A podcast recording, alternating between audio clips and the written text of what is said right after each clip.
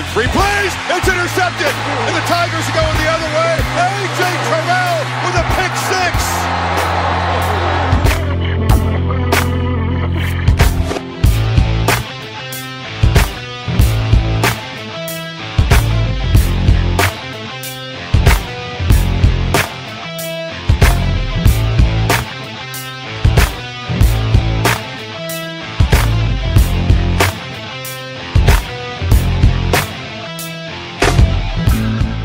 Salut à tous et bienvenue pour cette nouvelle émission consacrée à l'actualité euh, du collège football en partenariat avec le site The Blue Pennant avec euh, au programme de cette huitième semaine euh, de saison régulière les Oregon Ducks maîtres de la Pac-12 Nord, Penn State qui continue sur sa lancée et qui s'offre le scalp des Michigan Wolverines de Jim Harbaugh et encore Wisconsin qui avale mal son champagne, si je peux parler ainsi. Je sais pas si c'est si c'était mon meilleur lancement de l'année, j'ai des doutes là-dessus.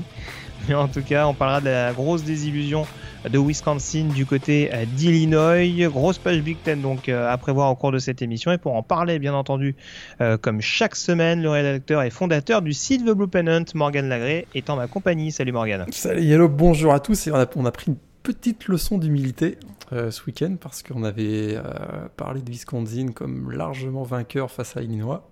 Et, Ouais. et- et- et comme d'habitude, le collège football nous a remis à, à notre place. Ça. Je, ne, je ne citerai personne, mais on m'a dit qu'Illinois n'avait pas marqué le moindre point. hein. Tout à fait. On aurait pu le faire en match de la semaine juste pour s'acharner, mais on n'est pas comme ça. Et je l'ai pas dit, bien entendu, on aura également la chronique draft, hein, comme chaque semaine, avec notre top 5 hebdomadaire et notre joueur hot du moment. Euh, ça tombe bien, on aura de nouveau un attaquant et un défenseur à l'honneur au cours de cette édition. Et puis euh, la chronique Yearbook, bien entendu, qui euh, vous décrypte l'actualité annuelle d'une saison, on va dire, historique de college football. Cette semaine, il me semble qu'on passe à la saison 85. si j'ai bonne 85, mémoire. ouais. Tout à fait. Donc euh, on analysera ça en détail un peu plus tard au cours de cette émission. On peut donc dès à présent prendre la direction euh, de Seattle dans le nord-ouest des États-Unis pour s'intéresser à l'affiche de la Pac-12, Washington contre Oregon.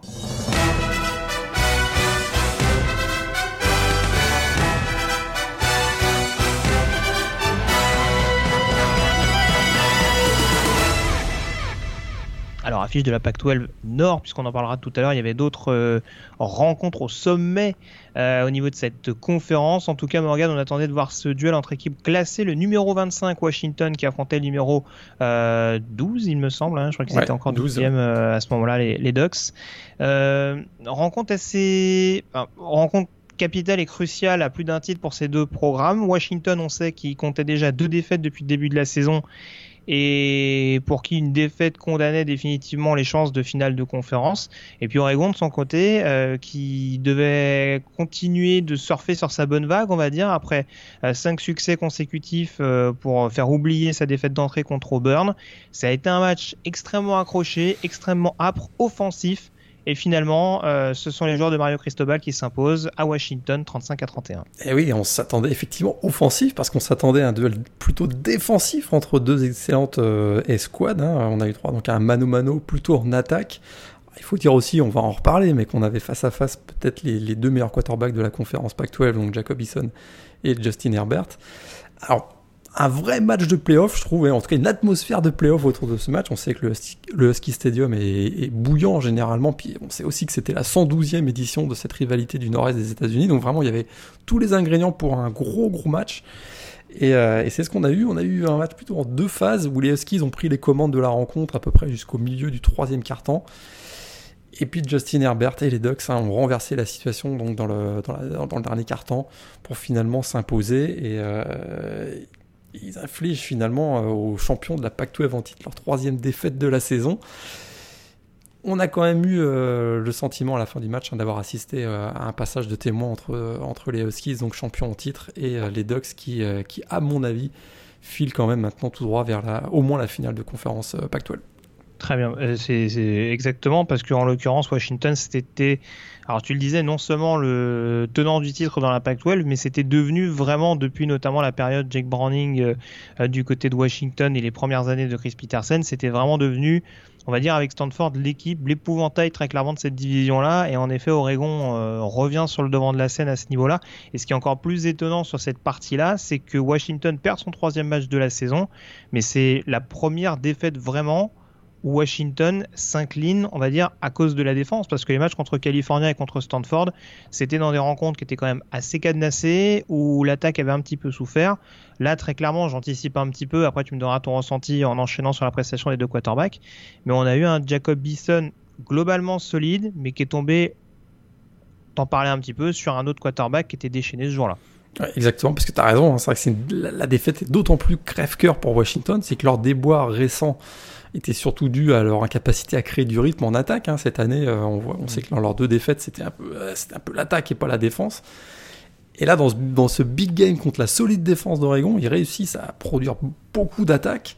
Et c'est la défense qui craque hein, dans les moments cruciaux. Et ça, c'est ce qui est, à mon avis, très argent du côté du, coach Chris Petersen.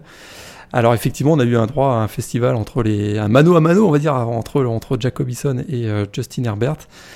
Et Jacobison, écoute, euh, bah voilà, je répète, hein, on a enfin vu l'attaque hein, des, Huskies qu'on attendait depuis le début de la saison, particulièrement dans les trois premiers. Hein, une, attaque équilibrée, capable de jouer verticale avec des longues passes. Et on, sait, on a vu qu'il y a eu euh, deux longs, quoi, touchdowns euh, de Jordan Sheen, si je ne me trompe pas, et Puka Nakua en début de deuxième mi-temps. vraiment des big plays en profondeur dans le jeu aérien. Ils ont été aussi capables d'accepter le défi physique que leur a proposé Oregon dans les tranchées vraiment une attaque qui semblait bien fonctionner, hein, et malgré l'absence de Aaron Fuller, et, malgré tout, euh, ils se retrouvent battus. C'est ça qui est, qui est, quand même très frustrant pour Washington. Ouais, et alors autant je suis dithyrambique sur la prestation de Jacobison, autant on peut difficilement passer sous silence, on dira, ce quatrième carton qui a été déjà beaucoup plus compliqué. Alors, est-ce que c'est plus à mettre au crédit de la défense d'Oregon qu'on a vraiment retrouvé à un bon niveau ou est-ce que c'est justement euh, l'attaque et plus précisément en l'occurrence le jeu aérien de Washington qui a un peu plus pioché?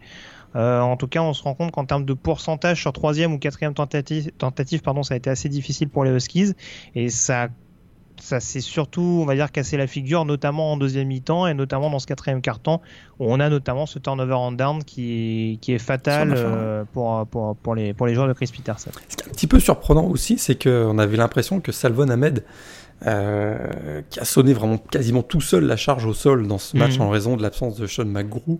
Euh, bah, il n'a pas été tant que ça utilisé dans le, dans le quatrième carton, je trouve. Euh, ils ont beaucoup tenté de jouer aérien, notamment sur les tight ends.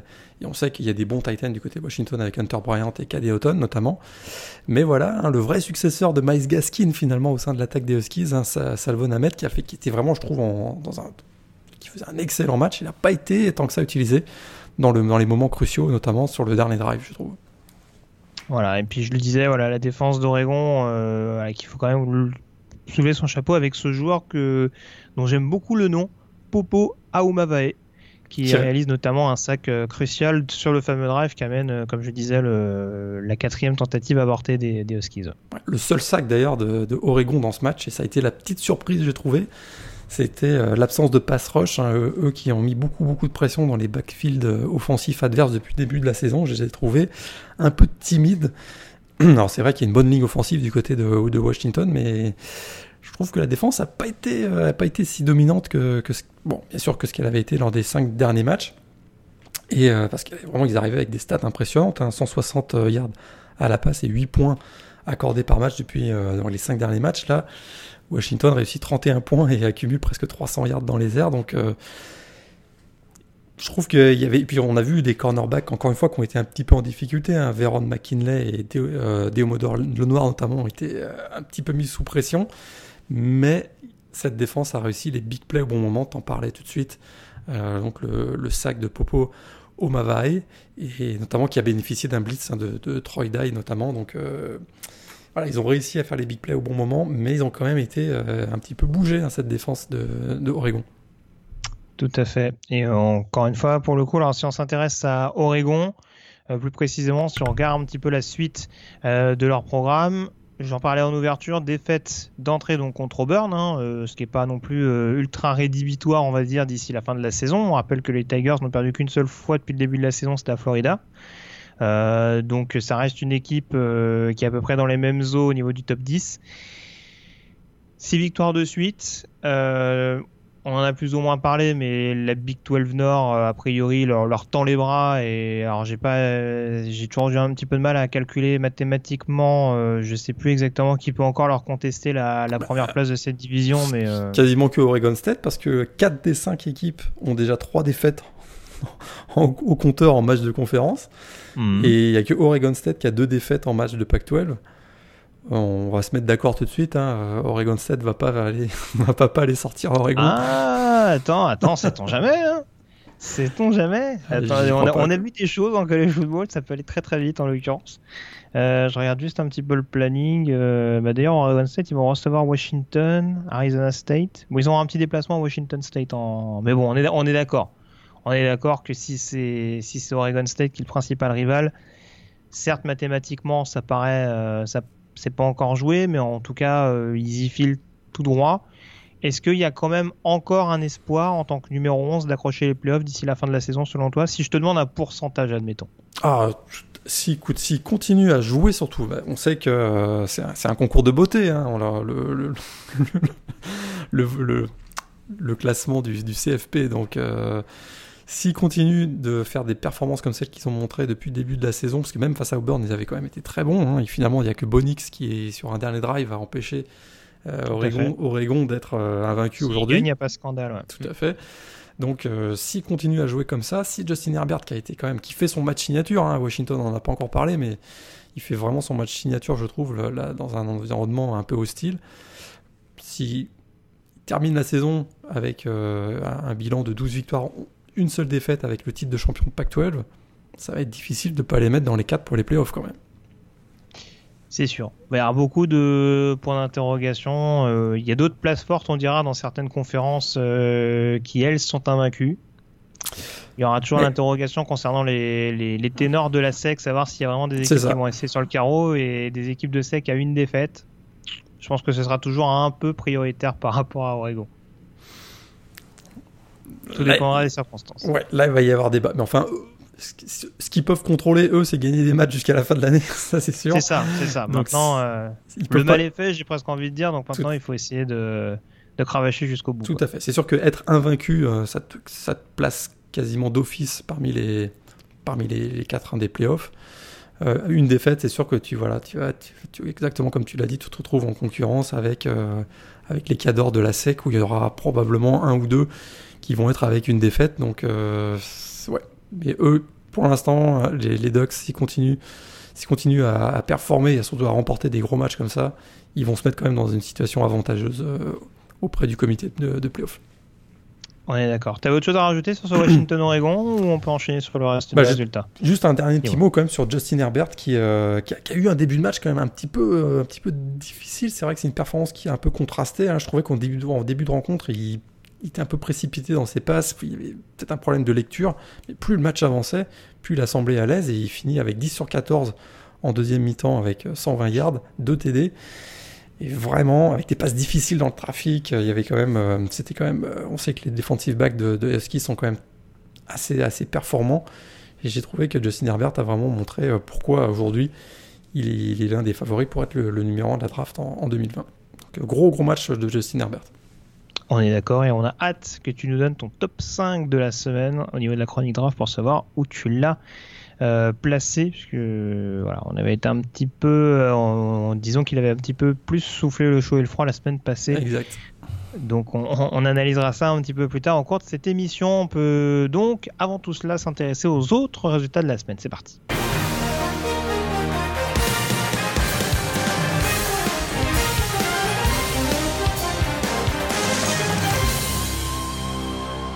Et on enchaîne donc sur la Pac-12 avant d'ouvrir notre grosse page sur la Big Ten. Dans la Pac-12, j'en parlais tout à l'heure. Euh, le choc dans la Pac-12 Nord, c'était Washington contre Oregon.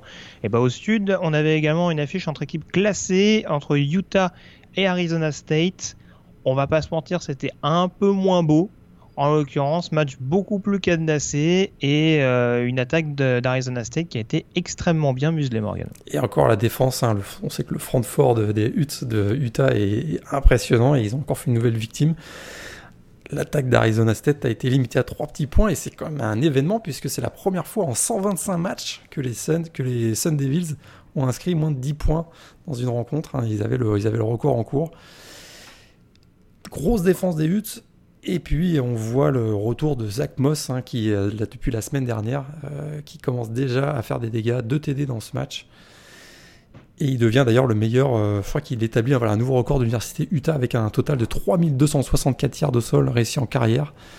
Et vraiment donc, le meilleur running back de l'histoire de Utah, qui fait son retour depuis une semaine et qui commence déjà à frapper fort. Et Utah, il, il frappe à la porte du top 10. Attention Utah. On, se dirige quand même vers une, finale Utah-Oregon hein, dans la PAC-12. Oui, oui, très clairement. Mais aussi, je pense que cette défaite à, USC contre le troisième quarterback de l'équipe, je pense que ça va leur rester un petit peu en travers de la gorge parce que euh, globalement, il reste fringant depuis le début de la saison. Et c'est vrai que ce match-là, où on va dire euh, le, clairement le moins abouti défensivement euh, de la part des, des joueurs de Whittingham, c'est quelque chose qui peut être un peu plus problématique. Ça, c'est le problème de Utah. Hein. Quand c'est des matchs moches, ils vont l'emporter. Puis dès que ça devient un peu glamour, aller jouer à USC, ah, bah, là, il n'y a plus personne. Quoi. Restons moches. Bon, au niveau de la Pac-12 euh, également, je regarde les autres principaux résultats, il n'y avait pas énormément d'autres équipes classées. Par contre, les résultats importants, c'est le succès de USC, justement, j'en parlais à l'instant, victoire 41 à 14, avec notamment l'émergence d'un nouveau running back du côté de Southern Cal, euh, Keenan Christon, le, le, freshman, qui a fait un petit peu de, qui a fait un petit peu souffrir cette défense d'Arizona, où très clairement, on est un peu sur une mauvaise vibe là. Euh, je ne vais, pas me tromper, ils sont pas à trois défaites de suite, les joueurs de, Kevin Samlin Ils sont bien deux fait défaites, deux défaites, pardon. Deux défaites. Ils, sont, ils sont bien fait ouvrir, effectivement, effectivement par le jeu au sol de, de, de, USC et Arizona qui jouera face à Stanford la semaine prochaine, dans un match qui peut être. Euh, bon. Il va être beau celui-là, hein. très franchement, euh, il va être sympa à suivre. Juste signaler quand même la victoire de Washington State contre Colorado, large victoire 41 à 10, ça va mieux du côté de la défense des Buffaloes. Euh, avec quatre nouveaux TD pour, Anthony Gordon, mais on commence à avoir l'habitude du côté des quarterbacks des Cougars. T'en parlais tout à l'heure, Oregon State qui s'impose à California, c'est une mini surprise et ça permet justement aux Beavers de rester dans le coup euh, dans les premières places de la division, même si paradoxalement ils ont toujours un bilan négatif. Euh, du côté de California, euh, ça commence un petit peu plus à tirer la tronche euh, également. Ils, avaient très très bien démarré et là ça commence à se gâter un petit peu. bon, rappelle, ils, ils, ont changé de quarterback. Hein, donc, Ouais, puis ils atteignent, ils, atteignent, vraiment leurs limites offensivement. C'est vrai que c'est la défense qui, qui tenait l'équipe depuis le début de l'année, mais si, voilà, si on ne dépasse pas les, 17 points par match, ça devient, ça devient compliqué de gagner dans la Pac-12.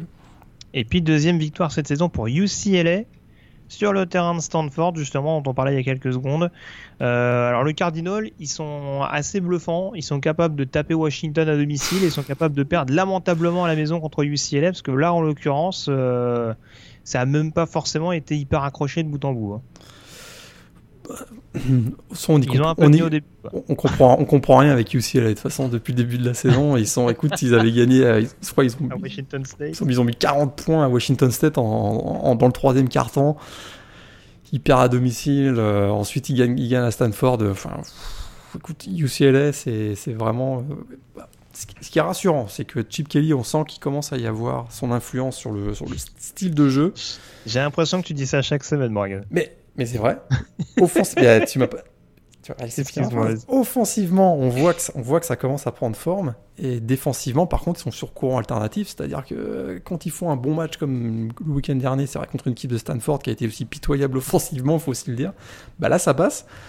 Mais j'ai peur que, que, pour les Browns, euh, défensivement, c'est encore, c'est encore très très laborieux. Et pour un, pour un ball, ça risque d'être compliqué quand même pour eux, je pense. En raison des... Pourtant, il y a quand même des bons joueurs dans cette défense du UCLA. Hein. Je parlais de Barnes la dernière fois, mais euh, euh, le first South sur le, sur le pass rush, euh, Darnay Holmes sur le backfield défensif, c'est quand même des. Bon, je sais pas, ça aussi, ça me.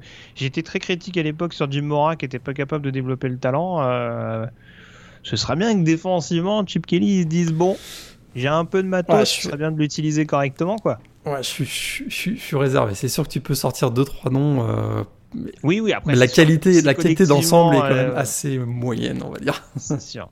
on est d'accord. Mais bon, il y a. Bon, je sais pas. Je trouve qu'il y a quand même mieux à faire. Euh, encore une fois, je, je, je le répète, hein, Mora avait ses défauts. Euh, en attendant, c'était un bon recruteur et je pense que niveau niveau qualité intrinsèque de l'effectif, même si c'est pas flagrant à l'heure actuelle, je pense qu'il y a un peu mieux à faire que ce qu'est en train d'en faire Chip Kelly. Donc bon, on, on attendra à voir ça.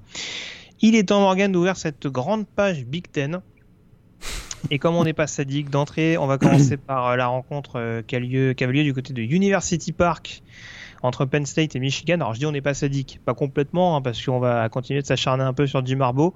Euh, deuxième défaite de Michigan donc cette saison euh, face à un rival en plus de conférence du côté de Penn State 28 à 21. Maintenant, contrairement à ce qui avait été montré du côté de Wisconsin, bah, les Wolverines ont fait preuve de caractère. Il y avait 21-0 à un moment donné et ils ont fait douter cette équipe de Penn State jusqu'au bout. Ouais, parce que ça avait pas très bien démarré. Hein. Leurs 5 premiers drives, punt, punt, turnover on downs, punt, interception. ça démarrait mal pour Michigan. Ils se retrouvaient, sont effectivement menés 21-0 par une équipe qui avait beaucoup d'entrain. Euh, donc Penn State écoute, on a vu un super duo, un Sean Clifford qui est Hamler vraiment qui a créé beaucoup de, beaucoup de rythme et des jeux explosifs. Une grosse défense aussi de Penn State en, début de match, effectivement. Euh, une équipe de Penn State qui avait sûrement encore entre, en travers de la gorge la défaite 42-7 de l'an dernier. Et puis, euh, bah, écoute, Zach Charbonnet, hein, le, freshman des, Wolverines, écoute, il a 19 ans, mais il tient, la baraque dans cette équipe parce que on va, être d'accord que c'est pas chez Patterson qui, donne beaucoup de rythme à l'attaque de, de, Michigan depuis le début de l'année et puis c'est vrai que Michigan, ils sont revenus quand même assez bien. Ils sont revenus à, 21-14. Est-ce qu'ils ils avaient la possibilité même de revenir à 21 partout, je pense. Euh, et puis finalement, ils s'inclinent donc 28-21 avec un, TD longue distance de, de, de KJ Hamler. Mais effectivement, Jim Harbaugh, il, écoute, dans les matchs face à Penn State, Michigan State et Ohio State, j'ai plus son bilan en tête, mais c'est catastrophique. Quoi. Ah bah Ohio State, moi, je le connais à peu près oui, bah, ça c'est. Penn State, je sais plus, il doit y avoir une défaite sur euh, un match sur deux, ça va être une défaite. Donc, ouais, euh, Michigan State, c'est pareil à peu près. Je, je l'avais, je l'avais noté, mais ça doit pas être très beau. Ça doit être du 3, 3, 12 ou un truc comme ça. Je vrai. On est d'accord. Et ce qui est un peu paradoxal quand même, étant parlait, c'est que bon, on attend encore et toujours la patte Gatis. Euh, qui a un bon backfield offensif, en tout cas qui a un backfield offensif qui recommence à tourner correctement après le départ de Karanik Dunn, c'est pas une mauvaise chose pour Michigan. Il y a Stan Hawkins également qui, euh, qui bon, reste encore jeune mais qui a l'air de montrer des choses intéressantes également en deuxième lame. Mais au niveau du jeu aérien, c'est pas du tout ça quoi. Ça a été mieux en deuxième mi-temps. Ah, ça... Oui, mais bon, ça pouvait difficilement être pire que ce que tu avais euh, jusque-là. Après, et en plus, encore une fois, c'est pas une question de vouloir s'acharner, mais malheureusement, ce qui est symptomatique, c'est que ce qui coûte cher à Michigan, c'est un drop en end zone, quoi. C'est le jeu aérien qui coûte le match. Ouais, Ronnie Bell qui effectivement drop le ballon euh, avec une, défense limite hein, de Lamont Wade d'ailleurs, le, safety, mais effectivement ils avaient la possibilité d'égaliser à, 28 partout. Mais bon, en tout cas, à suivre. Euh, bon, c'est pas complètement terminé pour Michigan, euh, mais je pense que pour Jim Harbaugh, là, à moins d'une balade contre Ohio State en dernière semaine, bah, ça, se compliquer un peu. Euh, ils, ils, accueillent Notre-Dame samedi. Oui, c'est vrai, oui, c'est vrai aussi. Oui. Faut, faut, celui-là, il faut le gagner. Hein. Celui-là, celui-là, faut le gagner. Là. là, je commence à, être un peu plus sérieux là. S'ils perdent face à Notre-Dame, c'est que surtout Notre-Dame est quand même très très puissant en ce moment. On s'en parlera lundi. Hein. Mm, mm. Ah bah, ça, peut être, ça, peut être, le match de la semaine, hein, très clairement. On aura peut-être un nouveau coach euh, à Michigan lundi prochain. Tu penses? Oh. Très bien. Bon, à surveiller, à surveiller. J'attends de voir ça. J'attends de voir ça. Alors soyons sadiques jusqu'au bout cette fois-ci. Parlons de Wisconsin. Euh, le numéro 6 au pays qui se déplaçait à Illinois. Donc euh, a priori, quand on dit outre-Atlantique, piece of cake. Sauf que bah, ça s'est un petit peu gâté pour les Badgers qui avaient le, match en main et qui ont quand même trouvé le moyen de s'incliner euh, en toute fin de rencontre, 24 à 23. Ils étaient favoris par 31 points d'écart par les bookmakers. Ils mènent 27. Jonathan Taylor euh, fait du Jonathan Taylor. 132 yards au, sol, 1 TD. Tu, te dis que bon, bah, c'est moche, mais ça passe. Et eh ben non. Et eh ben non. Reggie Corbin, notamment le, le running back d'Illinois, euh, réduit l'écart. On se retrouve très bon joueur d'ailleurs parce que très bon pas beaucoup, mais bon. Tout à fait. Quand il y en a. 20-14. Et puis, euh, ça passe à 23-21. Il y a une interception sur une passe de Jack Cohn. Tu te dis, mais qu'est-ce qu'il fait euh, C'est quoi cette passe pourrie? Et résultat, ben, Illinois récupère le ballon, remonte jusqu'à jusqu'à se mettre en situation de tenter un field goal de la victoire. Et James McCourt le réussit. Écoute, euh, j'arrive. Ils étaient numéro 6, Wisconsin. Je ne peux pas comprendre comment ils peuvent passer à côté à Illinois. Ils sont en situation, écoute, de, ils sont en situation d'aller chercher le gros match à Ohio State et peut-être même de se mettre en position d'être euh, candidat au playoff.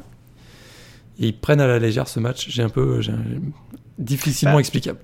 Surtout que, bon, encore une fois, on, se moque assez facilement euh, d'Illinois parce que c'est vrai que malgré l'arrivée de Lovie Smith en tant que head coach, euh, malheureusement, c'est pas un programme qui a, décollé ces dernières années. Maintenant, c'est vrai que on en parlait justement, bah, je crois que c'est la semaine dernière, peu plus tard que la semaine dernière, la réception de Michigan. On a vu qu'Illinois, quand même, quand tu les remettais un peu en confiance, ils étaient capables de semer un petit peu le doute. Et puis euh, là, en l'occurrence, Michigan, ils avaient pu euh, réappuyer euh, quand il fallait sur l'accélérateur et réussir vraiment à, creuser, à creuser l'écart sur la fin de rencontre. Donc là, c'est vrai que c'est un peu étonnant, même si le scénario n'est pas tout à fait le même, euh, de voir Wisconsin. Surtout, surtout que la défense, globalement, était là pendant une bonne partie du match. hein, tu l'as dit. hein. Il y a notamment, je crois que c'est Zach Orr qui fait, euh, qui fait trois sacs à lui tout seul. Donc euh, globalement, défensivement, les Badgers étaient appliqués. Et puis c'est vrai qu'il y a, euh, c'est- étonnant de mentalement les voir craquer comme ça. Euh, quand on sait que c'est un programme qui historiquement euh, joue power football, voir Jack Cohn qui, euh, qui balance sa saucisse comme ça en quatrième quart, alors que normalement t'as juste à maîtriser le chrono et à te dire bon, on met de deux points, c'est l'essentiel. Tu donnes le ballon à Jonathan Taylor, puis voilà, c'est fini quoi. Bah oui, oui. Au moins en sortie de backfield, quoi, pour dire j'ai fait une passe. Mais bon, c'est un peu, c'est un peu curieux en effet euh, cette gestion de la part des, des Badgers et bon. Du coup, J'ai euh, l'impression, j'ai l'impression que Paul Christ a un peu perdu les pédales aussi de son côté. Mais euh, ouais, bah, c'est sûr que s'ils arrivent à. S'ils gagnent contre Ohio State le week-end prochain, tout est oublié. Ça, ça, ça, on, ça, on s'entend. Mais quand même, ça s'annonce pas simple. ça s'annonce pas. Parce que. Parce que On va en parler tout de suite, mais ils, sont, ils sont euh, pas mauvais, hein, ils sont pas mauvais les Buckeyes. Ah oui, et puis ils ont l'air un peu énervés quand même Ohio State en ce moment. Alors certes, ils jouaient l'ogre Northwestern, le... donc dans le remake, on en parlait de, de la dernière finale de conférence Big Ten. Euh, bon, alors, je sais plus combien il y avait eu à l'époque. Il n'y avait pas eu tant d'écart que ça entre les deux. euh, Non, si non, non, ça pas avait- défaut. il y a une vingtaine de points, je pense. Ouais, ça avait. Qui avait fait la différence en fin de match. Effectivement, j'ai plus le score en tête non plus, mais Northwestern était revenu assez proche euh, dans la rencontre. Ouais. Là, en l'occurrence, dans un match qui se jouait à Evanston, euh, compliqué. Northwestern, Ouais. ça reste toujours aussi compliqué. Victoire 52 à 3 euh, d'Ohio State. Sans forcer en plus. Quoi. Sans Bah forcer. quoi. Justin Fields encore, euh, coûte 4 TD à la passe. J.K. Dobbins continue avec 121 yards au sol, 1 TD. Chase Young aussi continue de- de- de- d'accumuler les sacs. Le, le- le defensive lineman, c'est c'est puissant partout et on a l'impression que c'est. Il y a quasiment deux équipes, même euh, les, les backups sont aussi bons que les titulaires, donc c'est assez impressionnant. Et Ohio State qui, qui d'ailleurs passe numéro 3 du, du classement AP Top 25 cette semaine, devant Clemson. Pourtant, Clem- bon, on en parlera tout à l'heure de Clemson, mais c'est vrai que bon, il y a. Tout n'est pas rassurant, mais oui, non, très clairement, Ohio State, ouais, va falloir aller chercher encore plus à Columbus, puisqu'en l'occurrence, le match contre Wisconsin, ce sera à domicile. Mais euh, ouais, ce sera pas une équipe à prendre, sera pas une équipe bonne à prendre d'ici la fin de la saison, très très clairement. Et puis je parlais de la défaite de Wisconsin, ça profite notamment euh, alors à Iowa qui s'est imposé contre Purdue 26 à 20. Ils se sont fait un peu peur les, euh, les Hawkeyes, mais ils s'imposent quand même à domicile. Et puis surtout, on en parlait la semaine dernière, Minnesota qui continue son petit bonhomme de chemin. Victoire 42 à 7 sur le terrain de, de l'autre ogre de la Big Ten actuelle, Rutgers. Euh, bon, je sais pas si on peut vraiment analyser cette victoire des Golden Gophers. En tout cas, très clairement, ça continue d'être euh, assez crédible pour éventuellement aller gagner, euh, aller gagner la division avec encore un, pick six pour Antoine Winfield Jr. leur safety. Donc euh, deux TD encore au sol pour Rodney Smith, donc le running back. C'est leur meilleur début de saison depuis 1960, euh, année de leur dernier titre national. Donc écoute, c'est sûr que bon, tu vas pas sortir le champagne parce que tu as battu Rutgers, mais écoute, ils sont à 7-0, ils craquent pas, c'est une équipe qui, qui- qui est solide. Et effectivement, euh, ce match face à Wisconsin, finalement, pourrait bien euh, être décisif pour une place en finale de conf. On commence à y croire en tout cas. On passe à la CC. À présent, on parlait de Clemson, justement, victoire 45 à 10 à Louisville. Alors la logique a été respectée. Par contre, on a encore eu un Trevor Lawrence, on va dire, sur courant alternatif. Bah, deux TD, deux, pardon, deux interceptions dans la red zone adverse, effectivement, en début de match. Euh, commençait à avoir quelques doutes sur euh, qu'est-ce qui se passe avec Trevor Lawrence, mais comme d'habitude, voilà, depuis le début de l'année, euh, c'est un, un, joueur qui, qui, reste calme et qui, euh, qui sombre pas malgré les erreurs et qui derrière enchaîne trois passes de TD pour une victoire 45-10. Voilà. Oui, ils, ils les ont calmés assez. Voilà. voilà. ils les ont laissé un petit peu euh, espérer, entre guillemets. Je crois que le score est seulement 17-3 à la pause, je crois. Mais oui, c'est vrai qu'ils ont très très clairement accéléré au retour des vestiaires. Donc, on va dire que c'est pas aussi inquiétant que ce qu'on a vu à North Carolina en l'occurrence, mais euh, bon après on le dit, on le répète, hein, Clemson en saison régulière c'est toujours un peu euh, voilà là c'est sûr qu'on les voit arriver en début de saison, on se dit oh là là Trevor Lawrence, oh là là Justin Ross, oh là là Xavier Thomas. Euh, bon, en attendant, je sais pas si Dabo Sweeney demande forcément à son équipe d'être à 100% tout au long de la saison régulière. Enfin, c'est con ce que je dis, hein, parce que bien entendu qu'il leur demande, mais en tout cas, euh, est-ce que forcément, euh, si, avec un tel écart, est-ce qu'il se dit pas, bon, on attend de voir au niveau des playoffs comment ça se passe? Je, ouais, je pense que là, au mois de novembre, ils vont commencer à monter en, en puissance, sérieusement. Je, je, pense aussi. En tout cas, il a été très, con, il a été très sympa avec euh, André, Andrew Booth Jr., je crois. Son, son, son... special teamer, je sais pas si t'as vu passer ça. Ouais, ouais. Donc, euh, qui lui a, pris, a dû prendre le bus, c'est ça, pour rentrer de, de Louisville pendant que l'équipe prenait l'avion. Ouais. Il a pris le bus avec euh, le personnel accompagnant et au lieu de faire euh, une heure d'avion pour passer de Louisville, donc à, à, Caroline du Sud vers Clemson, il a pris 7 heures de bus ça. pour rentrer. Donc, Alors, petite punition. Voilà, parce qu'en l'occurrence, il a mis un, un, petit, coup, de un, poing, petit, un, petit pain, un voilà. coup de poing à un adversaire sur, sur équipe spéciale, ce qui en plus n'avait pas forcément lieu d'être. Bon, Surtout ouais, vu, le, vu, le, score à ce moment-là en plus. Euh, bon. C'est ça. Chacun, chacun trouve ses motivations euh, où, il, où, il, le souhaite en l'occurrence, mais bon, je pense qu'il va s'en rappeler un petit moment. Euh, ouais. euh, au niveau de la CC, donc comme d'habitude, pas énormément d'équipes classées. Par contre, on a eu encore des rencontres un peu what the fuck, notamment euh, du côté de Virginia Tech qui affrontait North Carolina. Et victoire des Hokies, alors qui reviennent absolument de nulle part hein, après leur début de saison euh, un peu compliqué. Euh, victoire des Hokies, donc 43 à 31 après six prolongations. Ouais, on sait que cette année, hein, depuis, il y a eu un changement de règlement à partir de la troisième prolongation. C'est euh, ça. On... Le, ma le, match de College Station a laissé des traces. Ouais, exactement. Là, le, le, LSU Texas A&M de l'an dernier a laissé des traces effectivement. Donc à partir de la troisième prolongation, on fait des, on tente des, des conversions à deux points.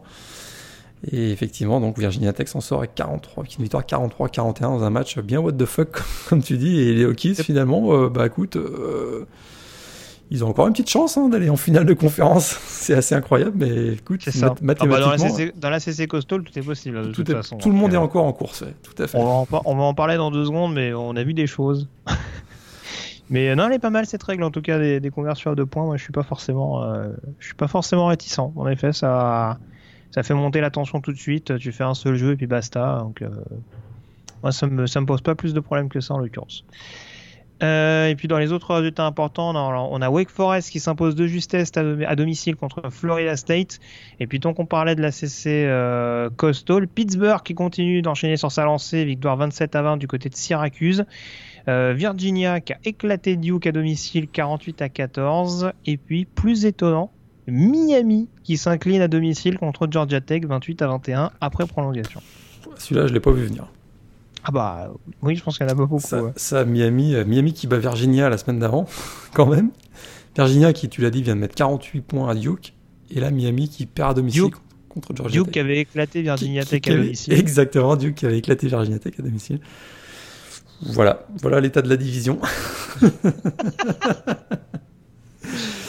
euh, écoute, Georgia Tech pour eux, en tout cas, écoute, on se moque un peu de Miami, mais si, voyons le positif, la Georgia Tech pour eux, c'est une belle victoire parce qu'on sait que c'est une équipe qui est en euh, complète reconstruction, notamment avec un changement de, style de jeu où on a abandonné, la triple option. Et écoute, une belle victoire à Miami. Ils peuvent construire un, une bonne fin de saison finalement là-dessus. Et euh, c'est sûr que ce sera pour eux un bowl cette année, ça va peut-être être compliqué, mais s'ils pouvaient finir avec 4, 4, 4, ou 5 victoires la saison, ce serait pas si mal pour Georgia Tech finalement. ouais. Ils n'ont pas encore un quarterback qui lance pour 200 yards. Hein, euh, Ils, Voilà, sont deux- encore très dépendants de Jordan Mason dans le backfield offensif. Tout Mais euh, ça va prendre, tu- ça va prendre 2-3 ans avant qu'ils aient un vrai quarterback. On est d'accord. Par contre, ouais, non. Là, où- là, en l'occurrence, défensivement, ils ont réussi à, ils ont réussi à faire un peu douter Nkosi Perry, euh, qui a été capable de, de bonnes actions avec notamment ses deux TD. Mais bon, on sent que les quarterbacks de Miami, euh, bon, c'est pas, c'est pas complètement ça, quoi. Mais ils en ont un sur le banc, pourtant ils le font pas jouer, je comprends pas. C'est vrai, c'est vrai. Ben ouais, ouais, ils, mais ils, ont toujours pas martel en tête, c'est incroyable. Hein, mais euh, on milite, on milite, on s'accroche jusqu'au bout.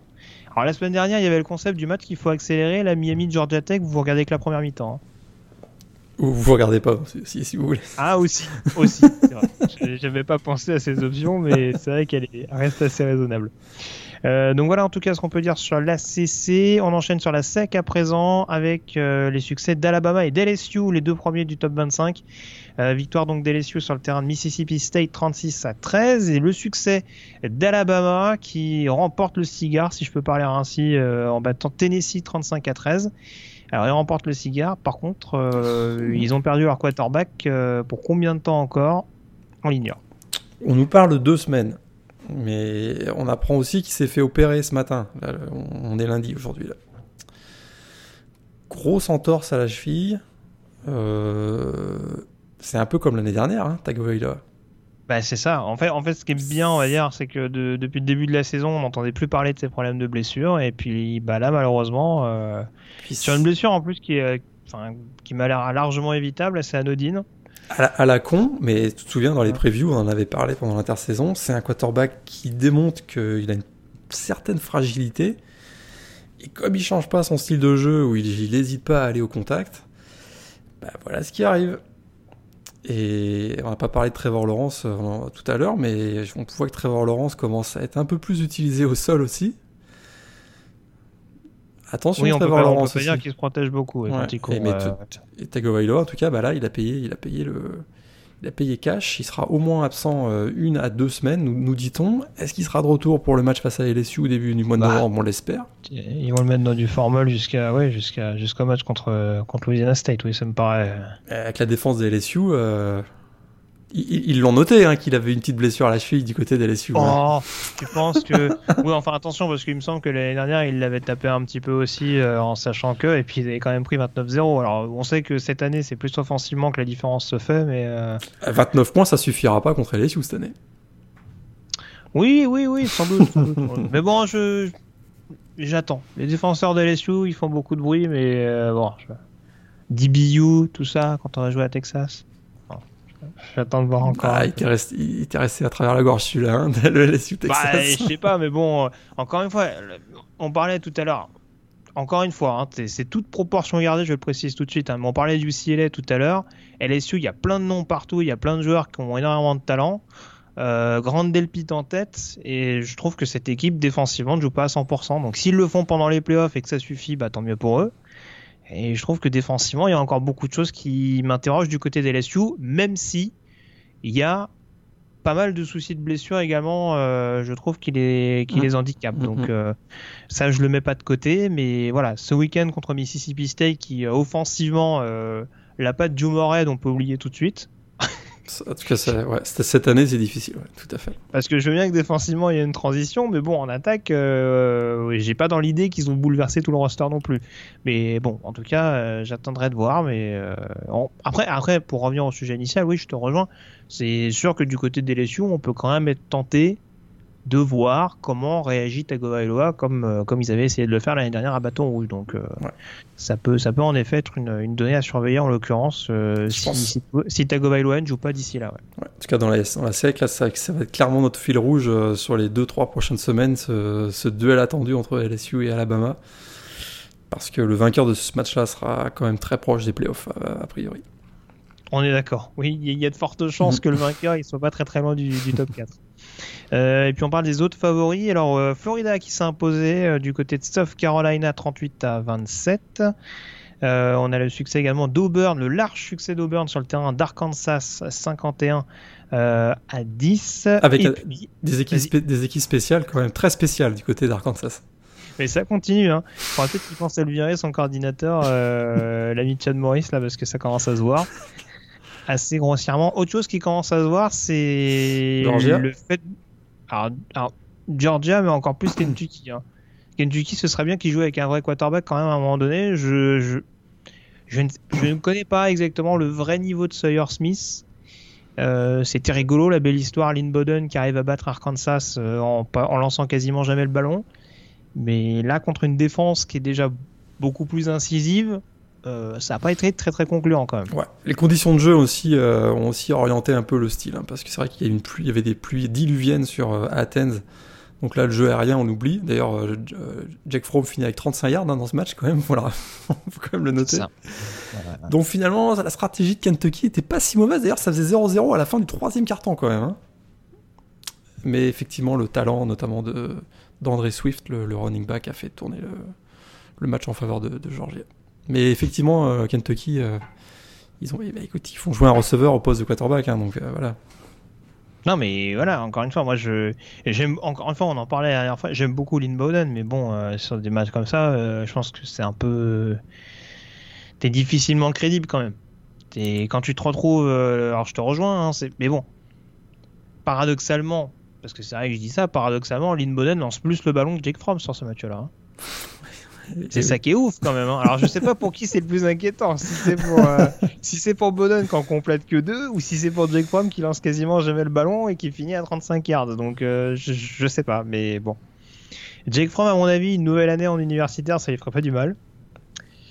Euh, surtout que je sais pas si Stetson Bennett est toujours euh, est tout de suite ouais. opérationnel pour être numéro 1 à Georgia, mais si c'est lui qui sera numéro 1 à l'avenir.